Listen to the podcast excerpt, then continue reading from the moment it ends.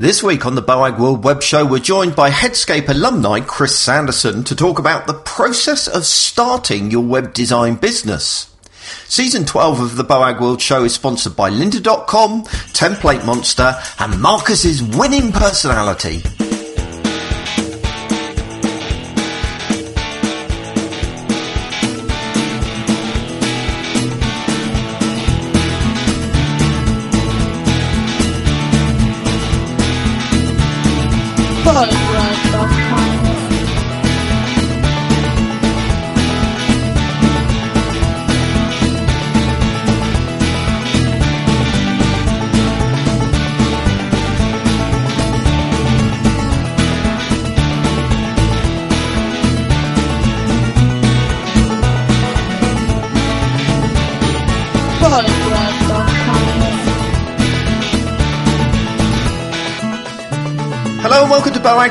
BoagWorld.com, the podcast for all those involved in designing, developing and running websites on a daily basis. My name is Paul. I'm being joined as always by Marcus, but we also have Chris Sanderson on the show. Hello, Chris.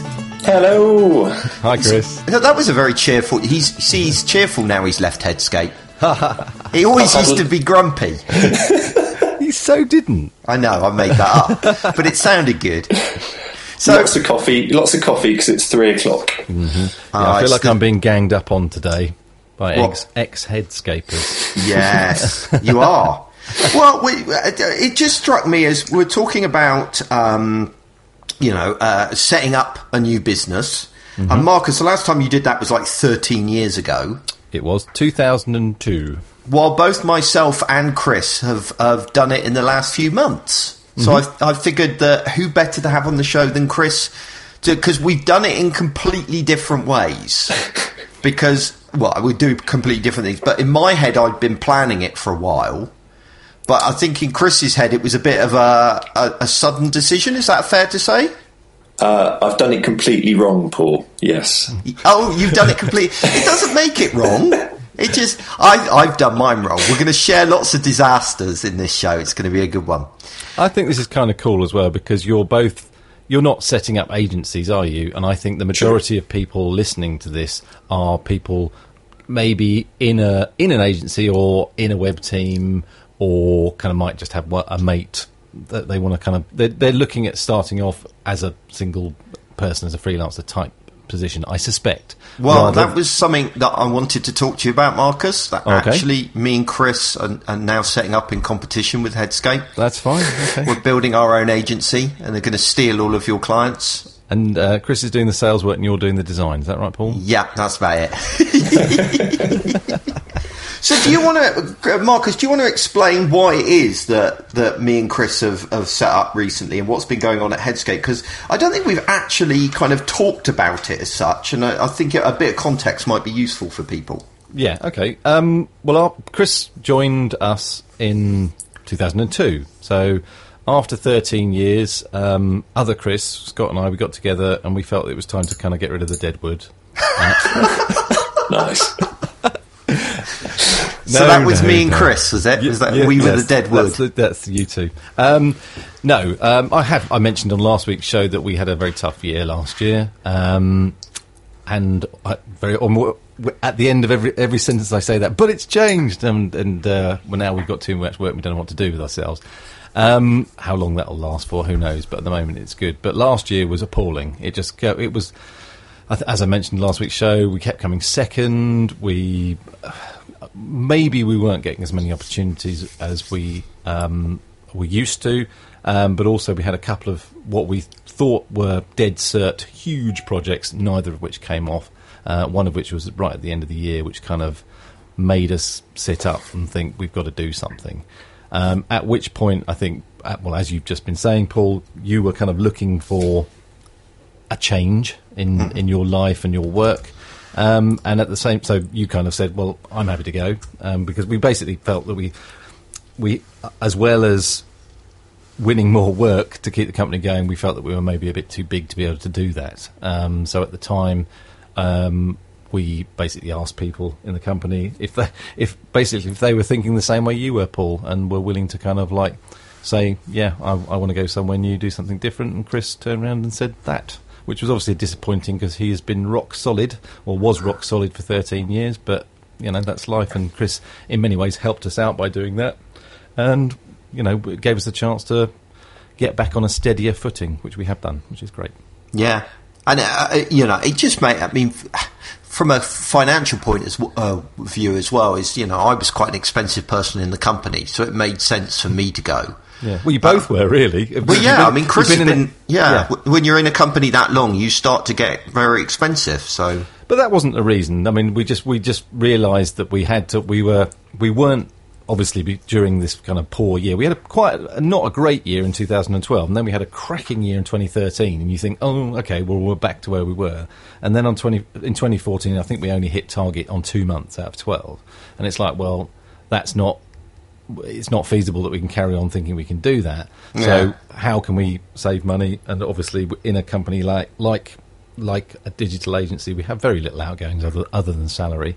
Um, so it, you know, it's a hard decision and a hard thing to talk about with people and say, you know, we need to reduce our numbers, but we did, and you know, people coming forward and volunteering is obviously a much friendlier and yeah, pleasant I'm, way to do it. And Chris did that, so he, see, he's a star.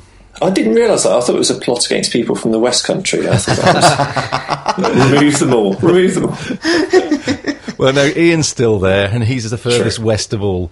Yeah, that's very true.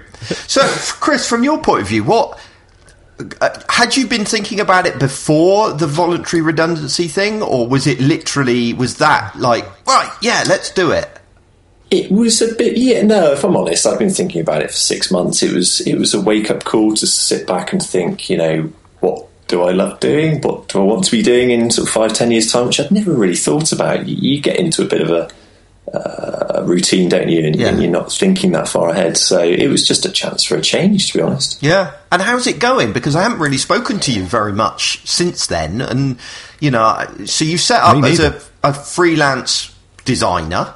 Front end yes. is it? Well, what you what are you doing, and, and, what are you not doing, and, and how's it going? Chance to plug, uh, Chris.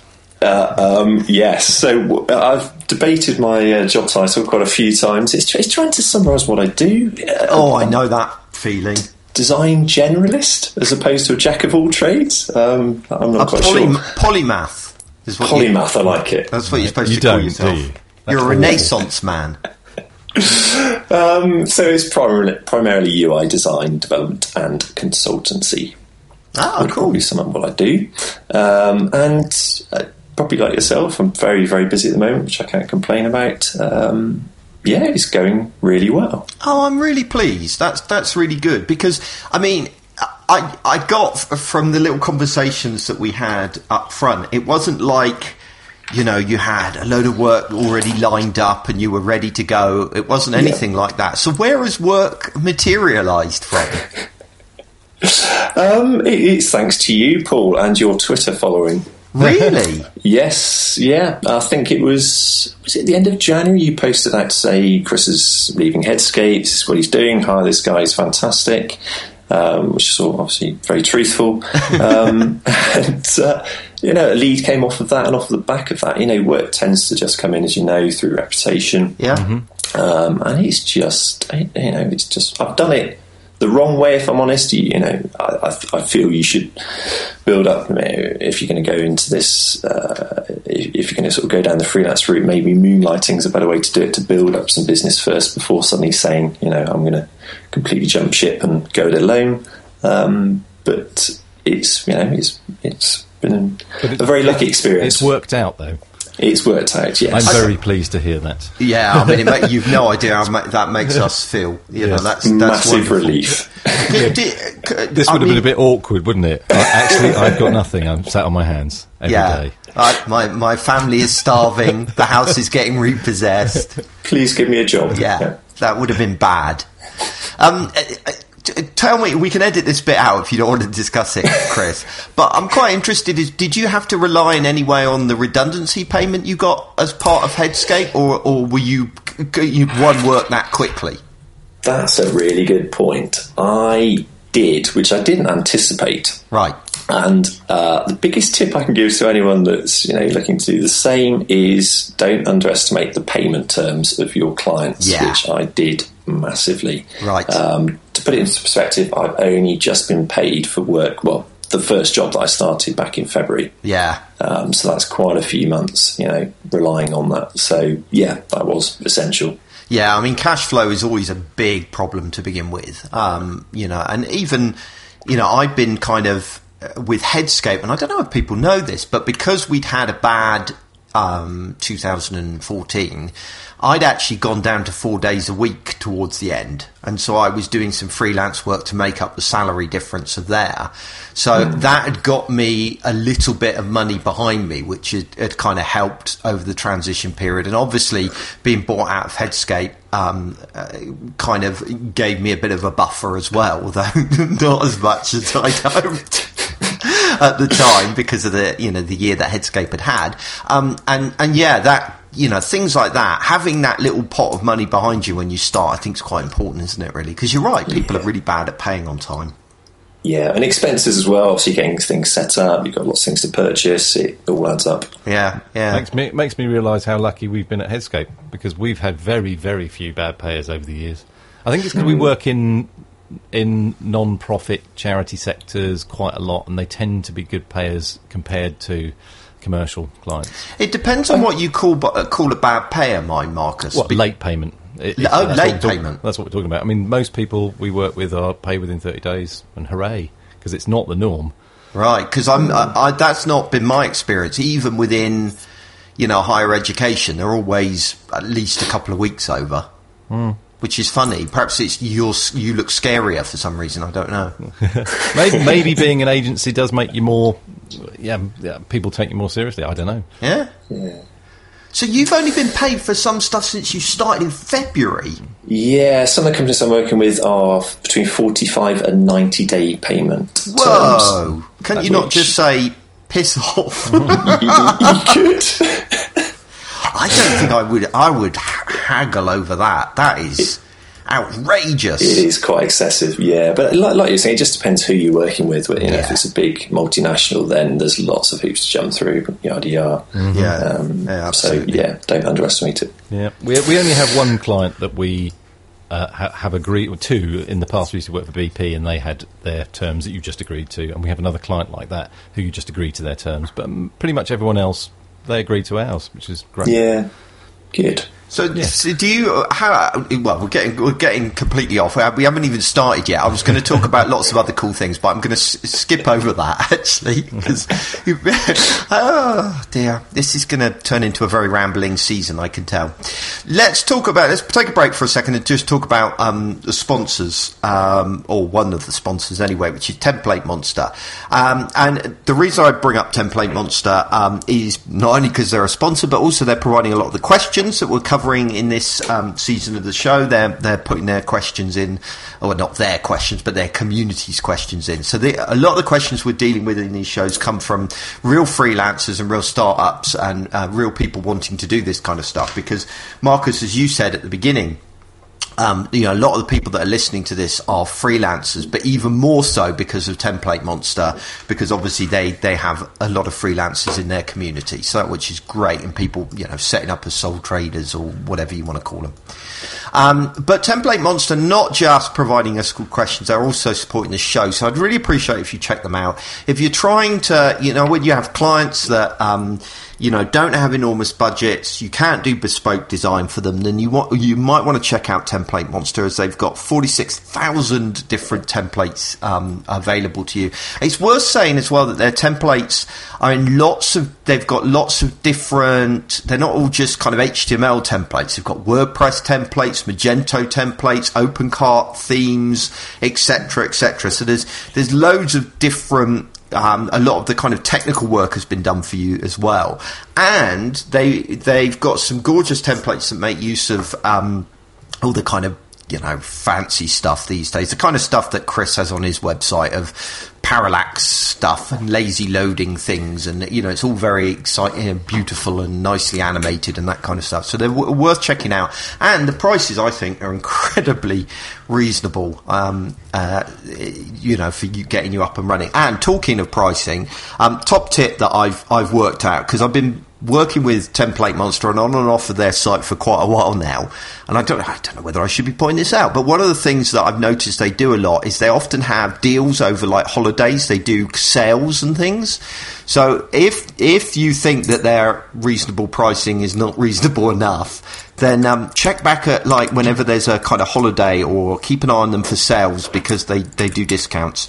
You can find out more about Template Monster by going to boagworld.com forward slash template monster and that will take you to their site. Please use that URL because um, then they know that, that it's come via this podcast.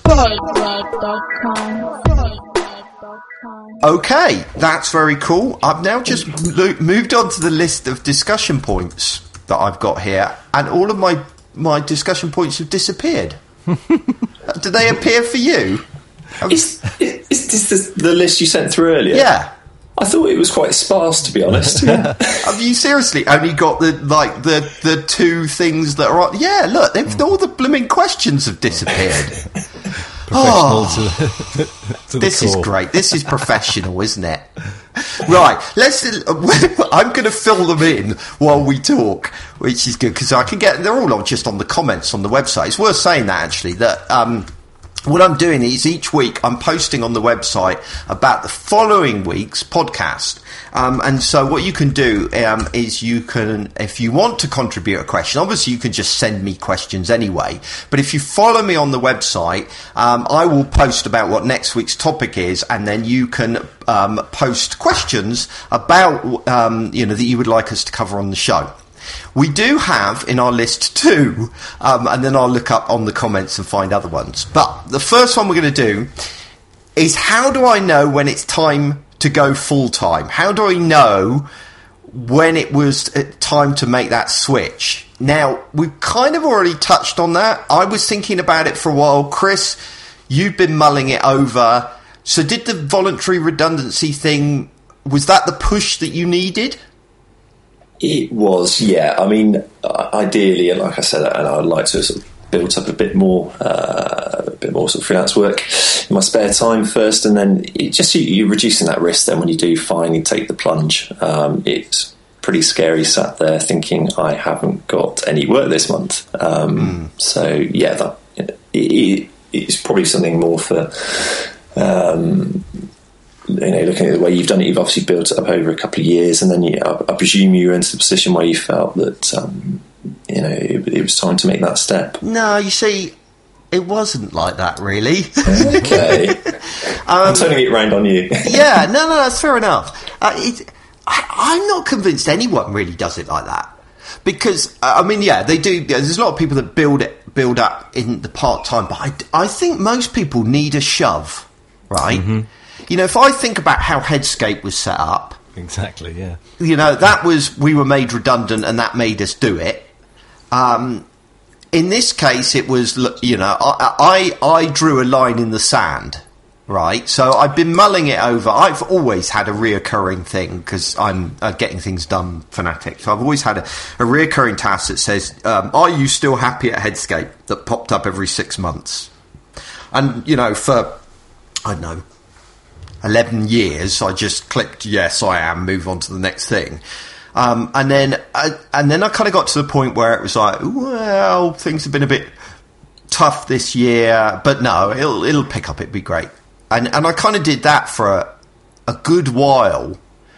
And then, then we got to the point where I went down to four days a week, which kind of forced me into, um, building up a bit of freelance work, if that makes sense, and getting a few projects of my own behind me.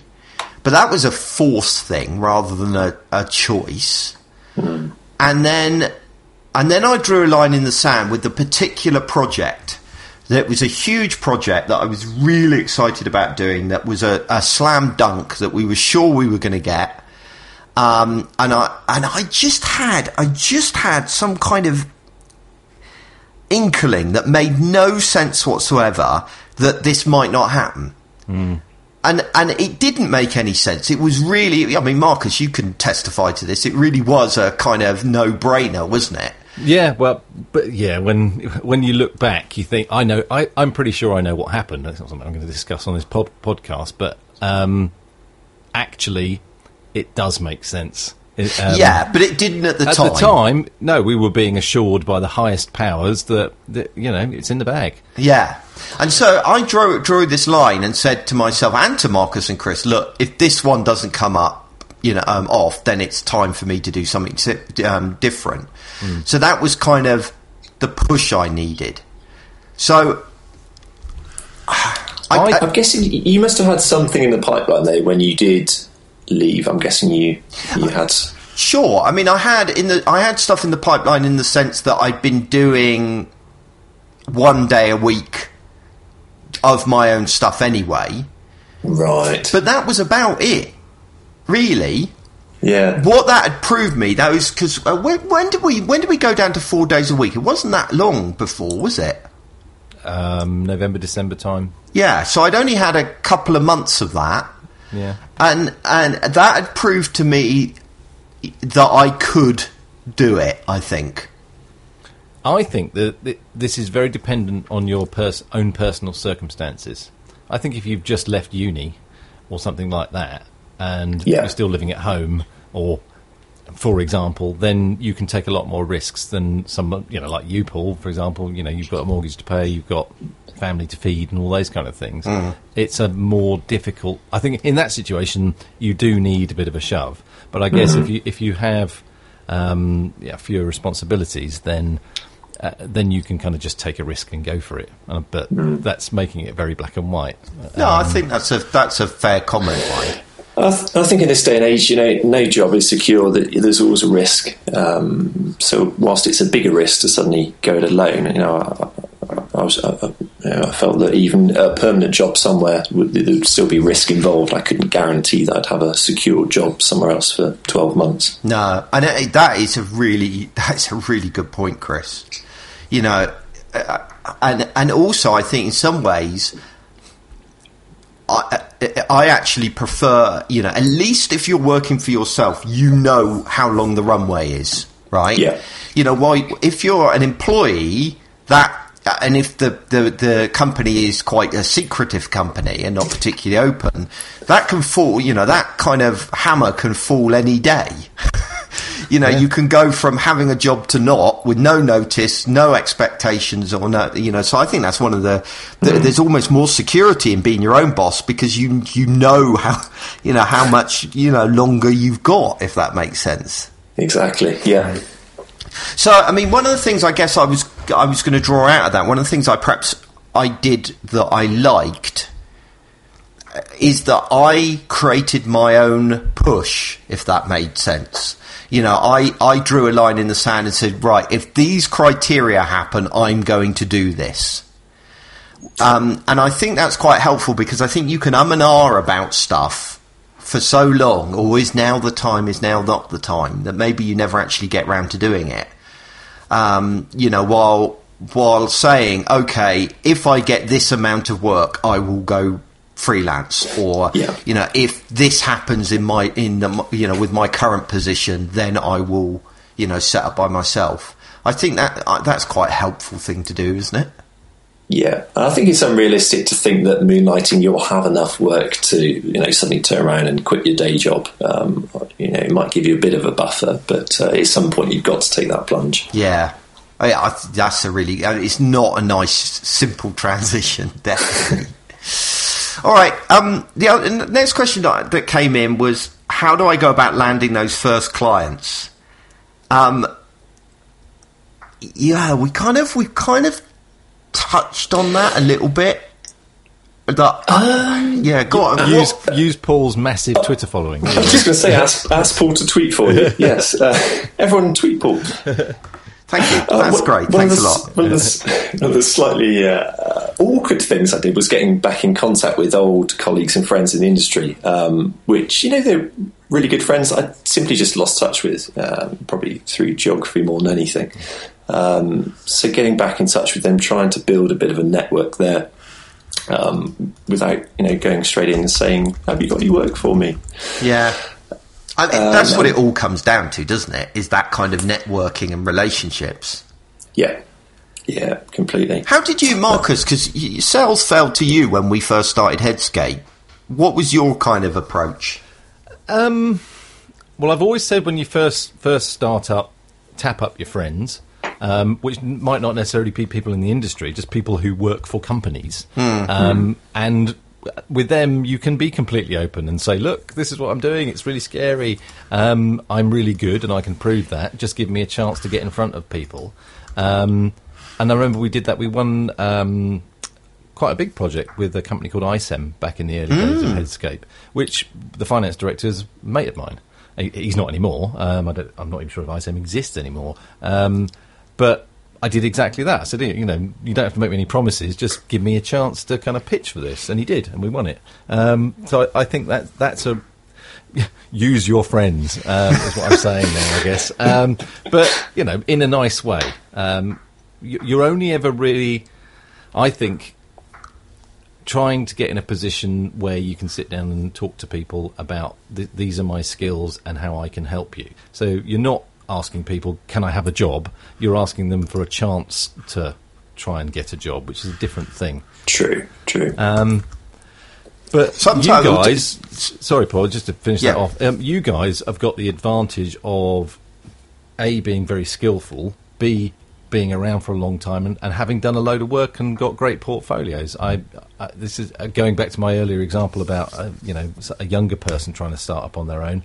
I guess that's quite a lot tougher. Um, You've got. You, you- as Chris said, I've got people I can. I you know I, I I made contacts with people I've worked with in the past or worked within the in the within the industry. Um, I, I, I don't think it's worth banging the phone. I've done that. I've said that many times before. Um, but maybe it is worth going and banging on the doors of local businesses and saying, "I'm local." That's the connection um, with you. I'm just around the corner, which you know might mean. Uh, which might might mean something to a, a, local company, but other than that, cold calling I don't recommend. It's it's about personal connections. Yeah. And I think that that shows how important it is to build up personal connections and to, uh, uh, and relationships. It's interesting. It's a conversation I often have with my dad because um, he often, you know, he, he, uh, he's worked as a um, independent wildlife photographer for years, and one of the things that he's really struggled looking at me going independent as I, have just done because you know he's kind of worried. He, he worried about "Oh, am I going? You're going to bring in enough business? We had some really lean times, etc. But kind of as he's seen what's happened, he's kind of identified a big weakness in how he did things. Um, he's retired now, which is that he didn't network. He didn't build those relationships. He didn't go to events. He didn't meet other people in the industry. While that is what I've I've invested huge amounts of time and effort into.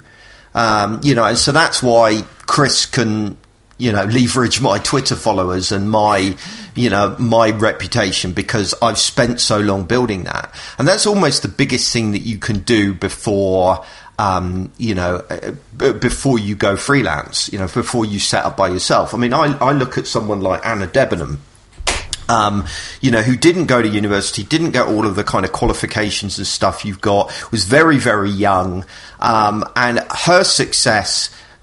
Um, you know, she's incredibly good at her job. I think it's worth saying that. But that, you know, let's set that aside for a minute. A big portion of her success was down to the fact that she got involved with the web community. She met with people. She, you know, got, you know, built relationships with different people. And I think that that is such an important part of the equation that I think a lot of us kind of don't spend the time on that we should do. Hey, you mentioned something else a, a minute ago, Marcus, about building your portfolio if you're starting out. Yes. Chris, what you as you you used work you did with Headscape to build your portfolio. Is that a fair assessment? Uh, yes, yes.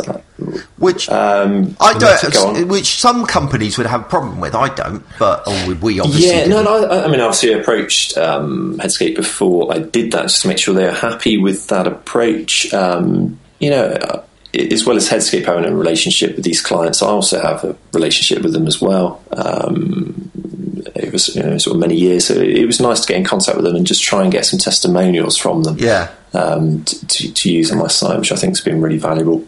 So flipping that around, Marcus, from a Headscape point of view, you know, you were fine with that, were you? Because I mean, I, I don't think I was involved in this because this was after you know I stepped back. I'm just currently putting the legal letter together. Oh right, okay. so did you? I mean, I presume you said, yeah, you can approach them, you can use them in your portfolio, but don't steal them, kind of attitude.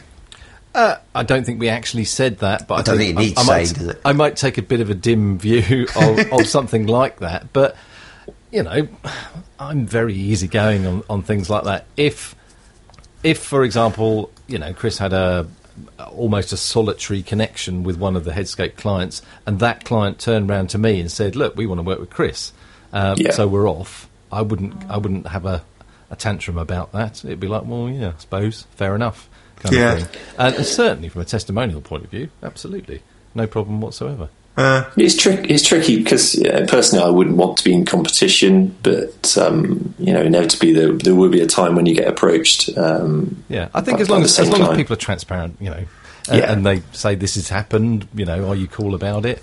Um, then I don't, s- I, I can't see an issue. I, I think it's pretty unlikely that I'd have an issue about it if somebody was sort of like, well, this is the situation, this is the way we want to go, this is the client speaking. Um, I'd be like, well, okay, fair enough, probably. Yeah. What uh, did you do? Any other? Uh, do you got anything else in your portfolio beyond that? Did you think about doing any kind of discounted work or um, to build your portfolio to begin with, Chris?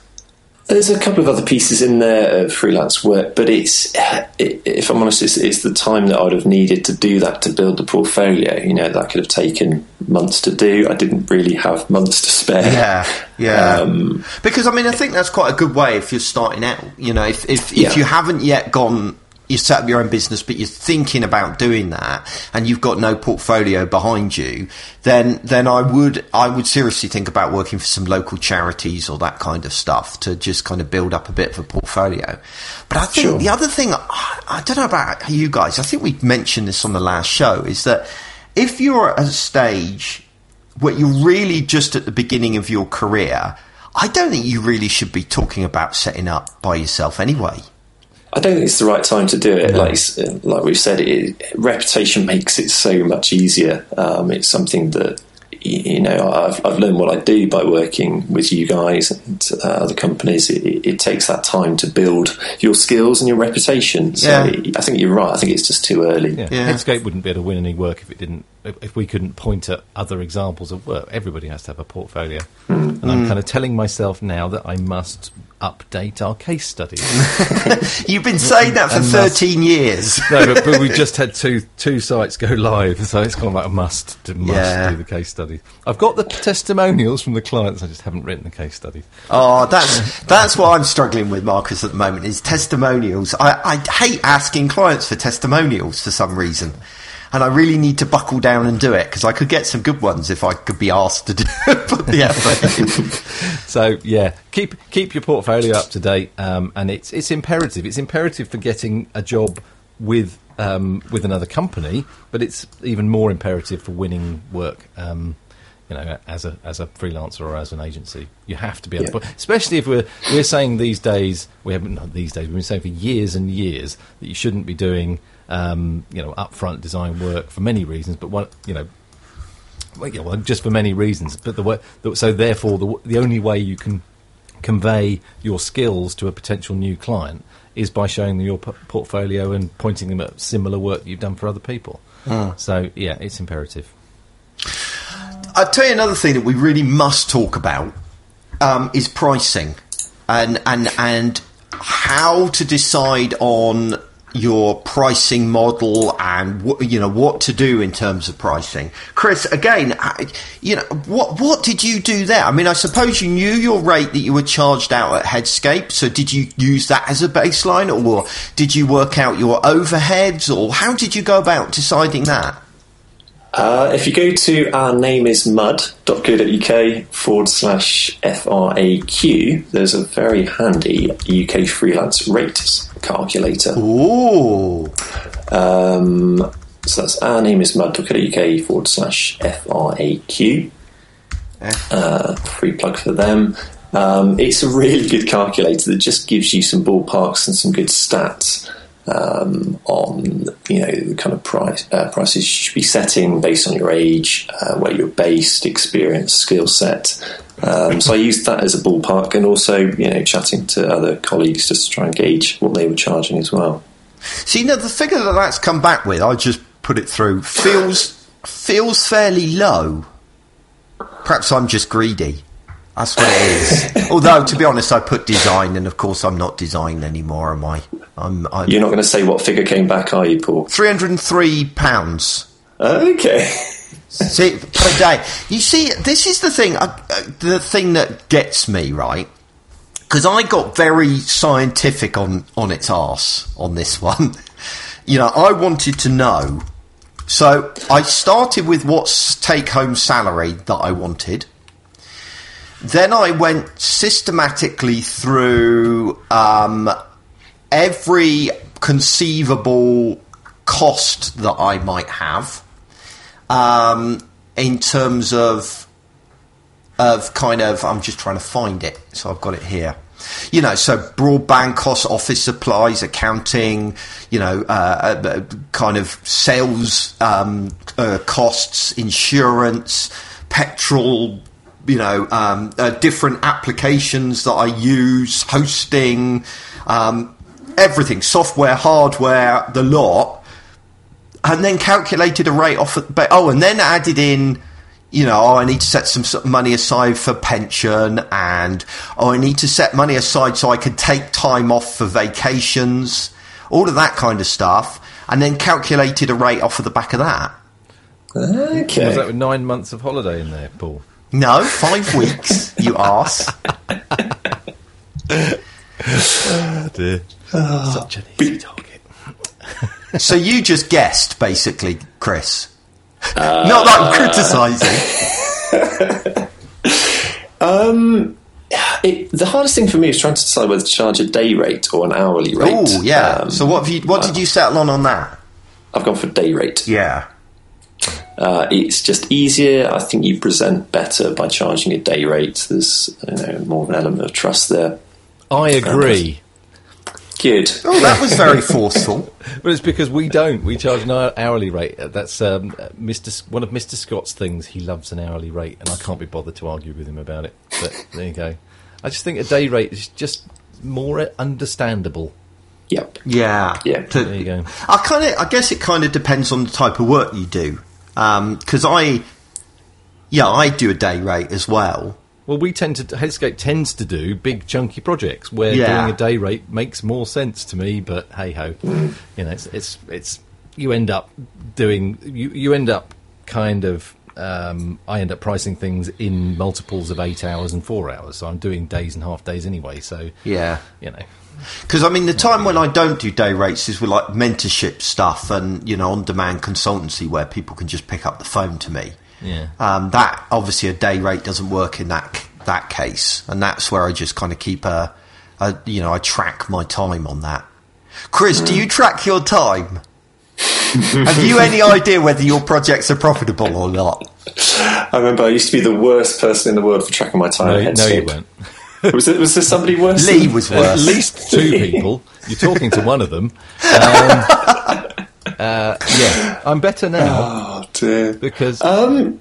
Sorry, go I was just Yeah. going to say we because we do we have so because over 13 years, obviously you build up many, many, many um, clients who you carry on working for. You, you provide support and maintenance for, and the majority of those clients that we work for are on a kind of support agreement, um, time and materials kind of basis. So if we don't put put our time um, into Harvest on those particular projects, then effectively they're getting work for free. So, Yeah. but yeah. we're not great at tracking time on uh, fixed price projects, but you know, kind of Right. keep a, clo- a close-ish eye on it. I would. Um, I'm going to do another plug here for Timely app. T I M E L Y app.com, um, which is fantastic for tracking and just planning as well. It's really, really easy to see sort of a visual representation of your time over the coming months. Um, so that's what I so use what's my it called? time. Time. So, Timely app. T I M E L Y A P dot com. I might have to check that one out. Another one for you to look at. That's good. Right. Harvest is fine, but it didn't give me that vis- visual representation, and I couldn't easily plan ahead as to what I was working on, you know, in the upcoming weeks and months. Because I just use a normal calendar to do what it looks like it does here, but this looks better. I'm a sucker for Yeah. any kind of organisational appy kind of thing. It just gives you that little bit more detail, which I found was lacking in just a typical calendar view. Yeah, no, I like that. I'll definitely check that one out. Yeah, we use Tom's um, Planner still, but if something can, if you can do, if there's something out there that can merge the two, then that sounds good. Yeah, Oh. I think Harvest Harvest have got a new tool, haven't they? Is it Harvest Forecast that links in Haven't looked at that, but I will. for forecastapp.com, which links in with Harvest. That's worth looking at as well. Because I've been doing when I do time tracking, I do tra- time tracking straight into FreeAgent, which is my accounting type software. That was going to be my final plug. That is an absolutely fantastic bit of software that has saved my life. Yeah, go on. To, so, so because that was the next one of the other questions we got asked was about, um, you know, kind of the accounting side of things and the legal side of things. We'll come on to the legal in a minute, but. What what are you doing from an accountancy point of view? Are you just you managing it yourself through FreeAgent and then just getting an accountant in once a year, or what? What's the kind of approach you're using? Um, I started off being a cheapskate and uh, using QuickBooks Online because that seemed to do everything that I needed. It would do the payroll, uh, invoicing, but the more I got into using it, it was it was just unusable. Um, and I know we sort of talked about FreeAgent before. Um, but the, the pricing at the time, I thought, you know, do I want to be paying thirty pounds a month for this? Um, but but it just solves so many headaches Yeah. with, um, well, as you know, just it does everything for you. Um, so all of a sudden, thirty quid a month doesn't seem anything when it's saving you hours of um, accountancy headaches. And are you so so you're set up as a limited company, are you? Yes, sorry, should say, yeah, Because yeah. I went through, uh, just I was an idiot. I listened to people. I shouldn't listen to people. So I went through. I'm, I'm, at the moment, I'm straddled. I have a limited company, but I've still got a partnership going. I've been through bloody everything over the last few months. Um, and I've got to say, I've found FreeAgent has been absolutely brilliant. Um, Yeah. But I still have an accountant I have a FreeAgent specialist accountant that basically does everything for me. All I do is invoice through FreeAgent and put in my expenses and they calculate payroll and do everything else involved in it. So you're doing all that side of stuff yourself, are you? Uh, no, end of year accounts. I've got a separate accountant to do Oh, okay. that. Yeah, Cool. Yeah, Because that's a really important part of it. I mean, and, and it's a big, it's quite a big cost as well that you can um, easily overlook the cost of, of you Yeah. know ongoing accountancy and, and, and not just a cost financially to you, but a cost in time doing all this kind of stuff. I was just finding I was just stressing on evenings, spending hours trying to work out, you know, how should I be declaring the fact that I bought shares in my company, Yeah. or you know, just simple little things like that. I thought I shouldn't be stressing about this. You know, it should be easy to do. And that's the other thing, going back to pricing and your pricing model, is, you know, I've actually calculated in my, in my model, you know, you can't charge yourself out full time because you've got all of these other things to do and you do end up doing them in the evenings, especially if you're, you're saying things like networking and blogging and reputation is really valuable. So actually, I only charge out, I, my charge out rate is based on me only charging out 50% of my time, which is probably quite an extreme version, but that's because I'm lazy and I don't want to work. yeah, to, st- to start off with, I think I was working pretty much full time without much business development, but it's certainly becoming, yeah, it's taking up more and more of my time. Um, so, yeah, you need to find ways of making it easier, like uh, apps like um, FreeAgent to save any time that you can, really.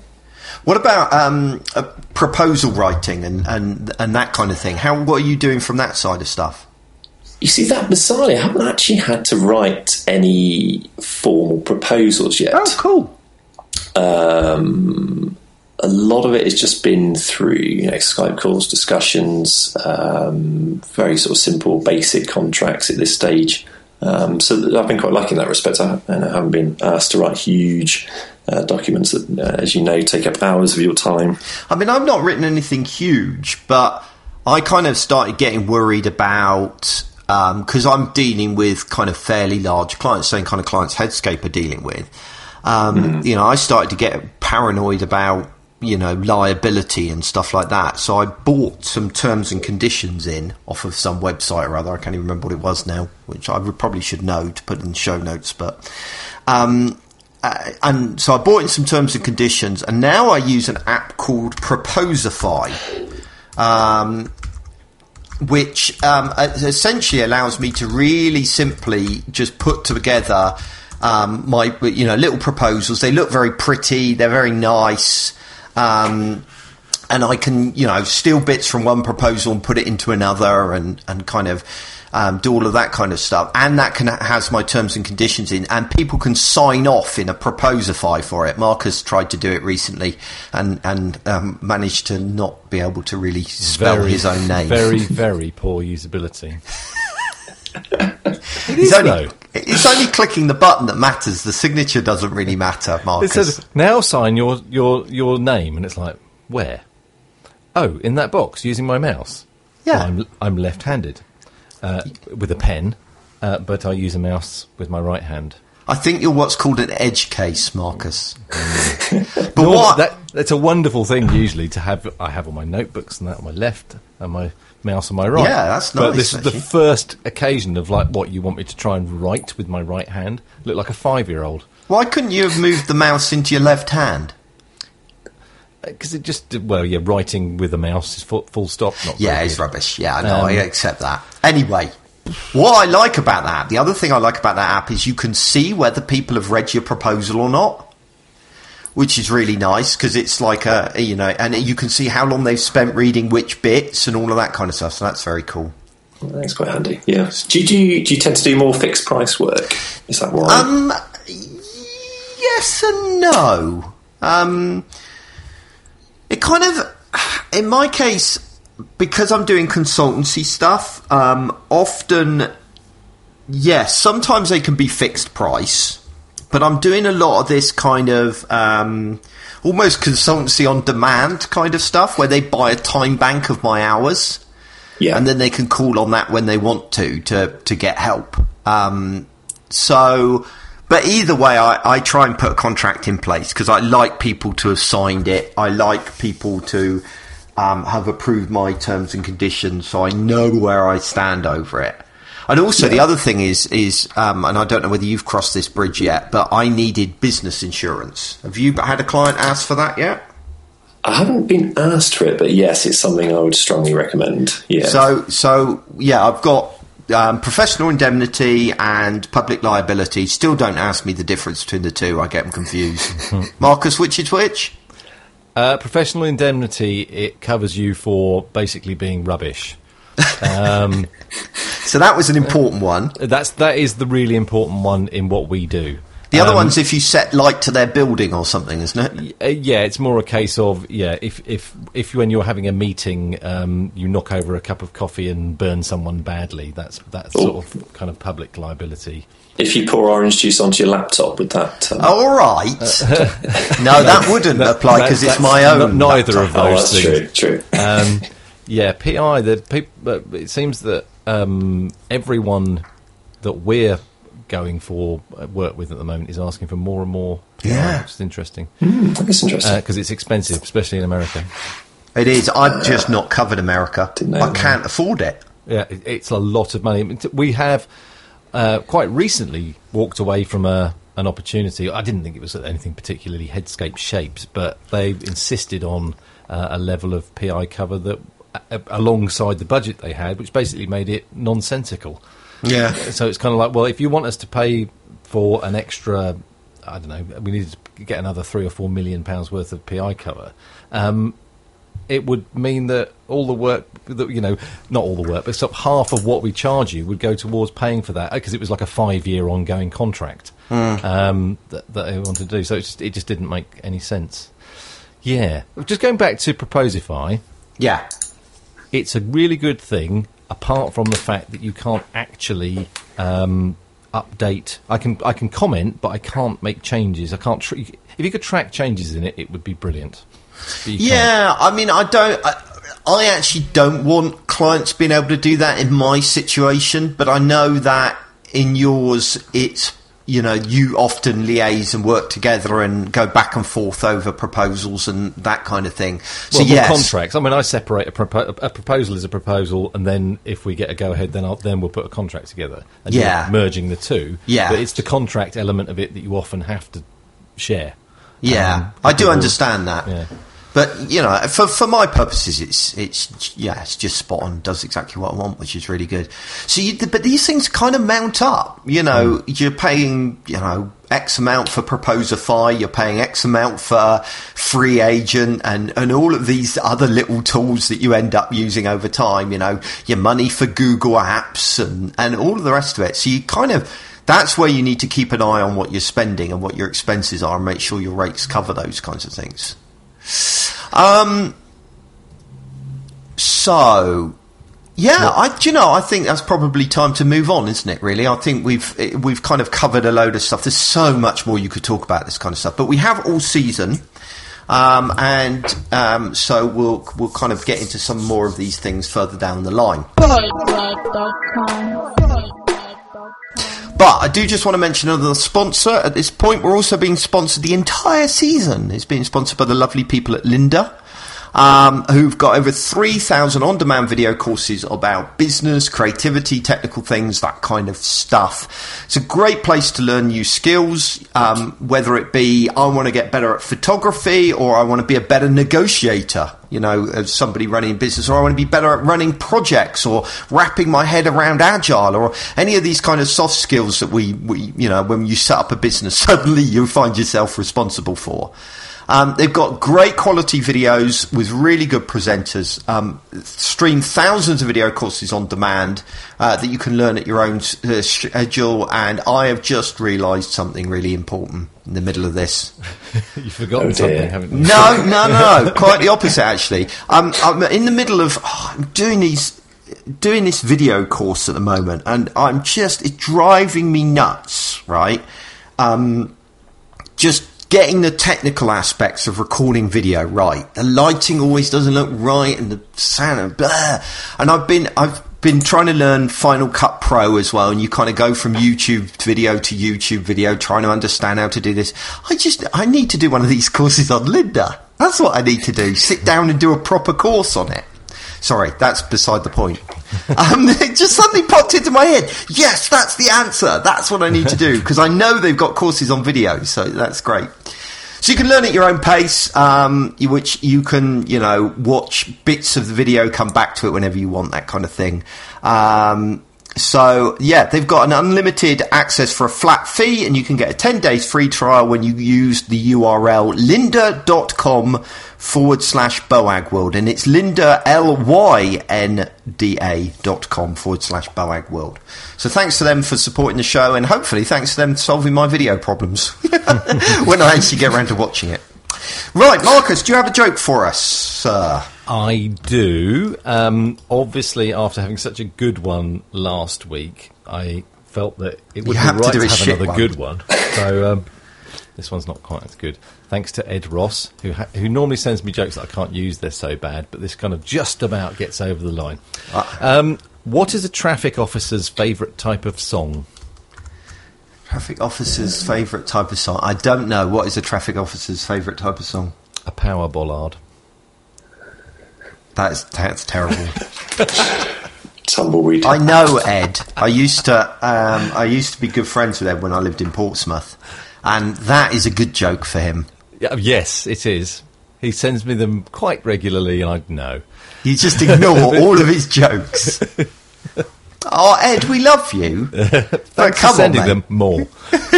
Better quality, higher quality. Uh, But yeah, I need more jokes. More jokes, please. Good. Send me more. But we also need more questions as well to go on the show.